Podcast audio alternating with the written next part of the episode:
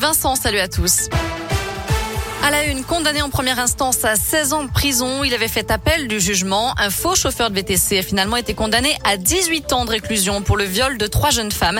Il repérait ses victimes à la sortie d'une boîte de nuit lyonnaise et profitait de leur état d'ivresse pour abuser d'elles à leur domicile.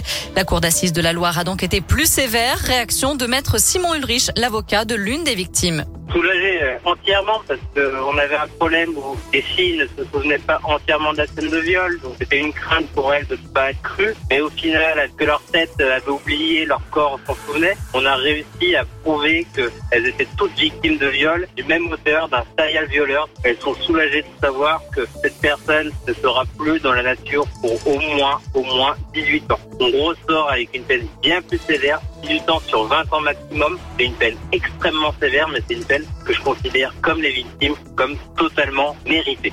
Et outre les 18 ans de prison, l'accusé devra aussi respecter un suivi socio-judiciaire pendant 8 ans. La chasse à l'homme se poursuit après la tentative de braquage d'un fourgon blindé ce matin près de Lyon. Des malfaiteurs ont tenté de bloquer le véhicule sur l'aire d'autoroute de Solèze sur la 7 dans le sens Lyon-Marseille. Selon le progrès, ils auraient tiré à l'arme automatique, mais le fourgon a réussi à s'extirper. Plusieurs personnes ont été interpellées, mais l'un des suspects aurait pris la fuite dans une forêt d'après le Dauphiné libéré. Une vaste opération de gendarmerie est toujours en cours dans le secteur de Communet et Chuzel. Au milieu des palettes de pastèques, il transportait plus de 400 kilos de drogue. Un chauffeur de poids lourd a été arrêté par les douaniers mardi sur l'A7 au péage de Vienne Reventin-Vaugry lorsqu'ils ont ouvert les portes de la Smirmorque. Les agents ont découvert plus de 300 sacs contenant de l'herbe de cannabis, une marchandise estimée à plus de 700 000 euros à la revente. Le chauffeur a dit ignorer la présence de la drogue dans son chargement. Il devait être jugé aujourd'hui au tribunal de Vienne.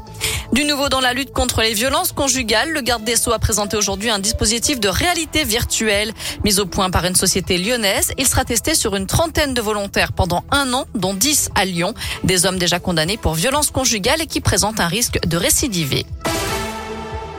En foot, l'OL reçoit Lorient demain à 21h pour le compte de la huitième journée de Ligue 1. Ce sera sans Malo Gusto ni Moussa Dembélé, de nouveau blessé à la jambe. Il sera donc absent plusieurs semaines, en plus des absences longue durée de Tino Kadewere et Jeffren Adelaide. Enfin, une star de NBA en visite à Lyon. Le basketteur Giannis Antetokounmpo, ailier des Milwaukee Bucks, a été aperçu au Cordelier. Des fans ont donc pris des photos qu'ils ont ensuite postées sur les réseaux sociaux. Alors, que faisait Janice à Lyon? C'est la grande question. Il est probable qu'il soit venu rendre visite tout simplement à son petit frère Costas Antetokounmpo qui a signé à Lasvel cet été. Et si tu veux passer à la maison, je suis oui, pas bon, la porte est ouverte. Euh, la porte est ouverte. J'ai un peu de coca. Enfin voilà, on peut, bon, oui, on faire quelque chose. des voisins. Il y a aucun problème. On file sur notre site radioscoop.com avec la question du jour. Et on parle justement de la fête des voisins. Alors ah. participez-vous à la fête qui aura lieu ce week-end? Normalement c'est aujourd'hui, mais beaucoup le feront dans le week-end. Eh ben, seuls 2,5% d'entre vous euh, répondent oui. Belle ambiance. Ouais.